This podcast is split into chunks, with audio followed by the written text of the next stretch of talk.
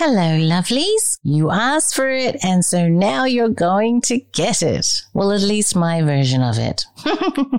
Today, what I'm going to do is I'm going to start a short series on feminine sexual energy with topics including some kundalini, some sex magic, and even some energy sex trademark Vanese Favoom. I'm guessing that's only funny to me. but this is a very interesting topic because I really dove in and found there's not very much material that is incredibly exciting or stimulating or even interesting out there in the market. I have found that the literature surrounding male sexuality and male tantra and cultivation practice is abundant in the marketplace. And it's my suspicion Please don't hate me, gentlemen, but it's my suspicion that the reason that this is the case is that to be able to engage in these kind of practices, there is a fundamental block, mental block more than anything, or a hurdle, if you want to call it that, that men must jump through before they can even begin to start these practices. And the hurdle is the idea that a man can separate his orgasm from his ejaculation. And while it is possible, it is not necessarily the easiest thing to do. Manual interventions are required in the beginning anyway as kind of a training modality. And it can be a little bit awkward. And if you are not in a committed relationship when you start this journey with somebody who's going to understand that you're going to have to intermittently stop the activities and get out your fingers and start pressing on things and it's all very awkward, then I can see why it is not that common because it really is not, mm, let's say, a graceful undertaking. And so for men to be able to engage in these kinds of activities and utilize their sexual energies, they have to be able to reach a certain degree of mastery around the prevention of spilling. And so it is a big deal. And so there has been a lot of literature written on this. But when it comes to women, one of the things that is most interesting Not only do we enjoy multiple orgasms relatively easily, and I do know there are women out there that may not have experienced a single orgasm, let alone multiple orgasms, but I'm really speaking from my own experience here and that of my girlfriends when we have our little wine and chats. So I am going to be really speaking from personal experience here, but from a Taoist perspective, women have an entirely different relationship with sexual energy and their orgasms. And we are going to be getting into this because this is just fascinating stuff. But orgasms aside for a moment, the reason that this subject is so fascinating to me is that it plays with a subject around magic that fascinates me. And I am yet to, and have deliberately not given you my definition of magic yet because in a way I'm trying to keep that as my prestige, if you will. And in many ways, a lot of the topics that I'm talking about are simply, mm, as I've said before, feeling up the elephant around magic to try to ascertain the full picture of what magic is. And so this whole idea of sexual energy is indeed intimately tied tied to magic in several ways, but it is also connected to a part of the story that I am very passionate about. And that has to do with the invisible realm. One of the things that is most regretful to me about living in this materialistic prison paradigm, as I call it, is that we seem to have forsaken the invisible. And the invisible includes lots of different stuff. In fact, I think I've said this before, but like if you put the entirety of existence on a clock and then carved out about three minutes of it, all that is the material shit. And the rest of it is the invisible shit. And sexual energy is one part of that 97%. Or how many minutes would that be, Lord? I'm so tired. But you get the idea. It's the rest of the minutes, right? And so because we tend to stick within our three minutes, we really don't even acknowledge that there is this thing called sexual energy. And so we really don't even begin to explore it. This became very evident to me when I, a while back, tried to teach some of the techniques that I had, mm, let's say, re remembered utilizing sexual energy. And people weren't even curious. I think it was so far outside their paradigm. that they didn't even know what questions to ask. And obviously, I had done a terrible job at what I would call shamanizing people into the idea of sexual energy. Because if I had shamanized them better, at least they would have had some questions, I would think, right? But it's so alien. It's so alien to most of us. I mean, I'm so glad that I'm so old that I grew up in an era where I had to fumble through my sexuality with my boyfriend because there was no porn or there was no accessible porn or there wasn't 24 hour a day streaming all kinds of possible porn in the world. And so my first time was this horrible time in the car.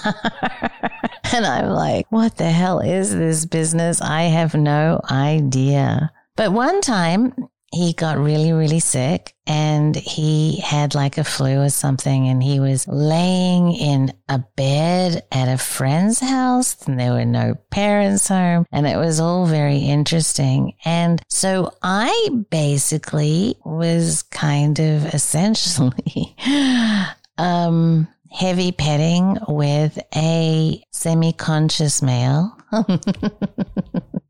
And because he was semi conscious, he wasn't controlling the situation. He was very passive. And I could take the time to explore the energies that were rising within my body. And because I was able to notice them and had the freedom to nurture them, I was able to bring myself to my very first orgasm. In a way, the youthful vibrance of the teenage male brings a certain freneticness to the situation and as a female, you're trying to kind of cope with, well, I was trying to cope with this should I, shouldn't I? I'm being a bad girl. This doesn't feel right. I'm uncomfortable. Is this supposed to feel good? Why is he doing that? Why won't he do this? And your mind is so full of just garbage that the idea of focusing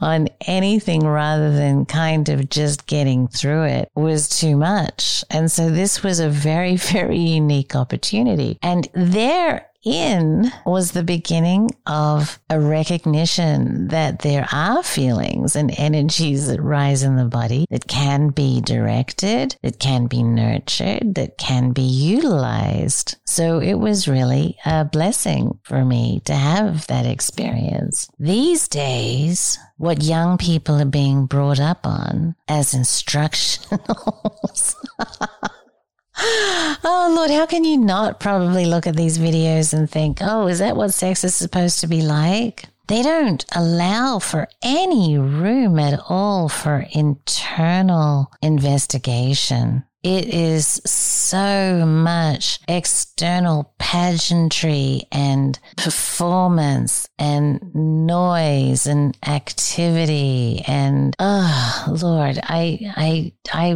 don't even know what the sex lives of young people are like today. I don't know if i want to know to be honest with you. If they are modeling their experience and their intimacy on what they see on these videos because the truth is, is that when I have had my most profound and transcendental experiences, they did not look anything like the video porn looks today. If anything, you might think that there was absolutely nothing going on on the outside. But what was going on on the inside was quite a different matter altogether. Now, that being said, my journey was really an interesting one. My mother died when I was 17, and it was a huge blow to me, and it left a really, really big hole in my heart. And to be completely frank with you, I did not have any idea how to fill that hole up. And so I tried to fill that hole with sex. And I had a lot of sex.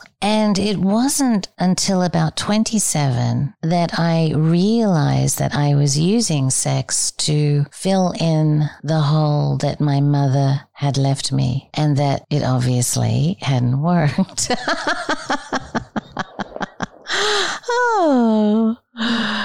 And but the the upside was that I had become quite a proficient giver. People enjoyed having sex with me and I was orgasmic, but I had not really experienced a transcendental kind of situation until I met my husband. Chance Gardner. And it really all began. We had a Shirley MacLaine kind of moment where um, we were in a bookstore and we were about to go on our first date, and uh, a book jumped out at us, at us, like uh, they do when you're supposed to get a book. And um, it was Mantak Chia's Cultivating Male Sexual Energy. And this book was really fantastic. It was a really, it was a really, really thorough book. It was highly enjoyable. In fact, I remember buying several copies and giving them away to both males and females as I found it to be so incredibly useful. And that started my journey into trying to find material for uh, my side of the equation. And to be honest with you, I have really only found two three three books that I would say were of any value to me.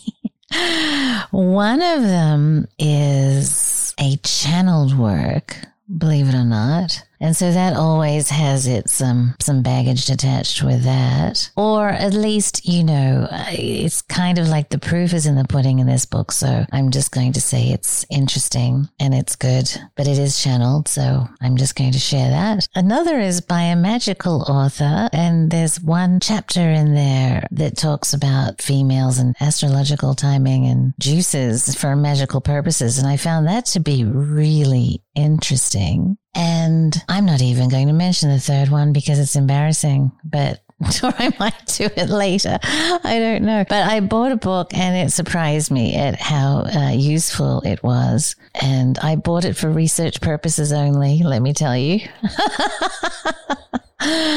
but anyway, um, so I mean, that's not a lot of books, is it? That's not a lot of books at all to find information beyond what you find in any tantric kind of manual. So I think that going back to what I was saying before, a lot of this is going to draw on my own personal experience, of which, as I mentioned, there is quite a lot. I hope it will be useful to you guys. I really, really do. On an ending note, one thing that I think is important to put into perspective here is that my journey into energy sex really only began, yes, after I met Chance, but also at around the age of 35, 36. And I think that as we age, there is a natural progression of awareness that we swap over from the external to the internal as we age. And now that I'm 20 years on from there, I find that piece of wisdom to be even more relevant today as I find myself spending much more time within than I do without. And maybe it's just because outside is also insane these days. But I'm finding that the journey into the invisible landscape on the inside to be one of the most rewarding journeys. And so my point here is there's different ages and different stages. So if you're 25 and you're not having this great energy sex adventure, then that's okay. Maybe it's not the time or the place, right? So no judgment, no expectations. And hell, you know, you young people are insanely intuitive and crazy. So maybe you figured all of this out by the time you were, who knows, 19 or something, right? So I'm just putting it out there. The other thing that I wanted to say is that I was very, very blessed to have a partner that I am able to feel completely free with. And by that, I mean all the body stuff, all the face stuff, all the stinky stuff, all the gooey stuff, all the I'm too fat stuff, all the, all of that stuff does not enter the bedroom. And just like I was explaining about when I was very, very young, it's very hard to engage and have the focus and awareness for the sexual energy journey if your head is just full of muck now, solo practice is also a big part of this, but I also have found personally that solo practice doesn't mean that you don't have your head full of muck either. It's not just that the partner is there, it's just us. So understand that there's only so much attention. right? There's only so much attention. And if you're focused on all of the crazy mundane stuff, then it's just going to leave less attention for all the awesomely crazy energy stuff. And it goes back to what Shauna was saying when we were talking about magic in the traditional sense. Get your mind right. And this get your mind right piece seems to apply more and more to every aspect of reality. And so whatever practice you may have to help clear the path, consider working on it and uh, so that you can have attention to direct where you wish to direct it to because that's only going to help strengthen this exciting journey into female sexual energy. So guys this was just more of an introduction and we'll get into some really crazy stuff like the taoist female orgasm perspective which i said is woo very exciting and maybe some little little energy sex stuff like throwing your consciousness, which is one of my favorite things to do. Or we'll talk about Kundalini. And of course, we'll get into some sex magic and maybe we'll get, even get into this astrological thing that I was talking about that, um, I can't remember his name. I'm sorry. Peter Lavender. That's it. Peter Lavender. so, why is sexual feminine energy so important now that I've taken you around my tawdry little world? Well, to answer that, I thought I would have one of the most important feminine sexual alchemists of all time.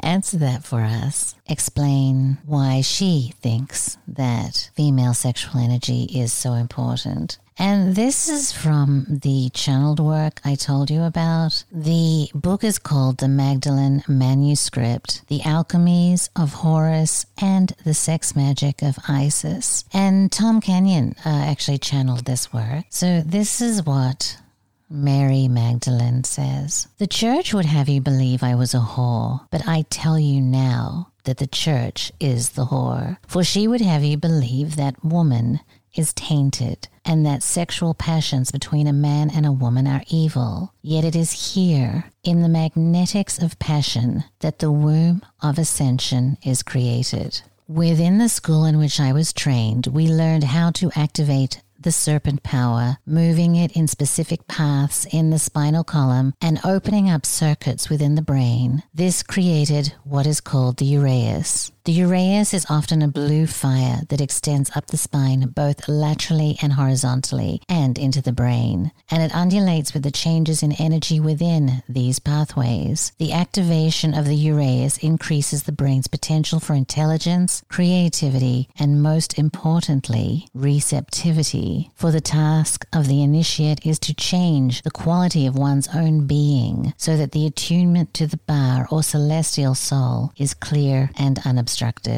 Hello, lovelies. I am so excited to announce the release of our new film called Heka. Heka looks at the magic of ancient Egypt and how that pertains to the story of ancient Egypt and fills in a whole new perspective that we have been missing collectively for hundreds of years. It features Gordon White, Chance Gardner, Joseph Patrick Farrell, Lon Milo DuQuette, Tobias Churton, Graham Hancock, of course, the fabulous John Anthony West, Rupert Sheldrake, Stephen Skinner, Thomas Sheridan, Peter Mark Adams, Thomas Joseph Brown, Aton Veggie, Mogg Morgan, Bernardo Kastrup, Shauna Home, Mark Passio, John Saraki, and the goddess Joanna Kujawa. I am so incredibly proud of it, and I invite you to come and have a look. You can find a link on magicalegypt.com.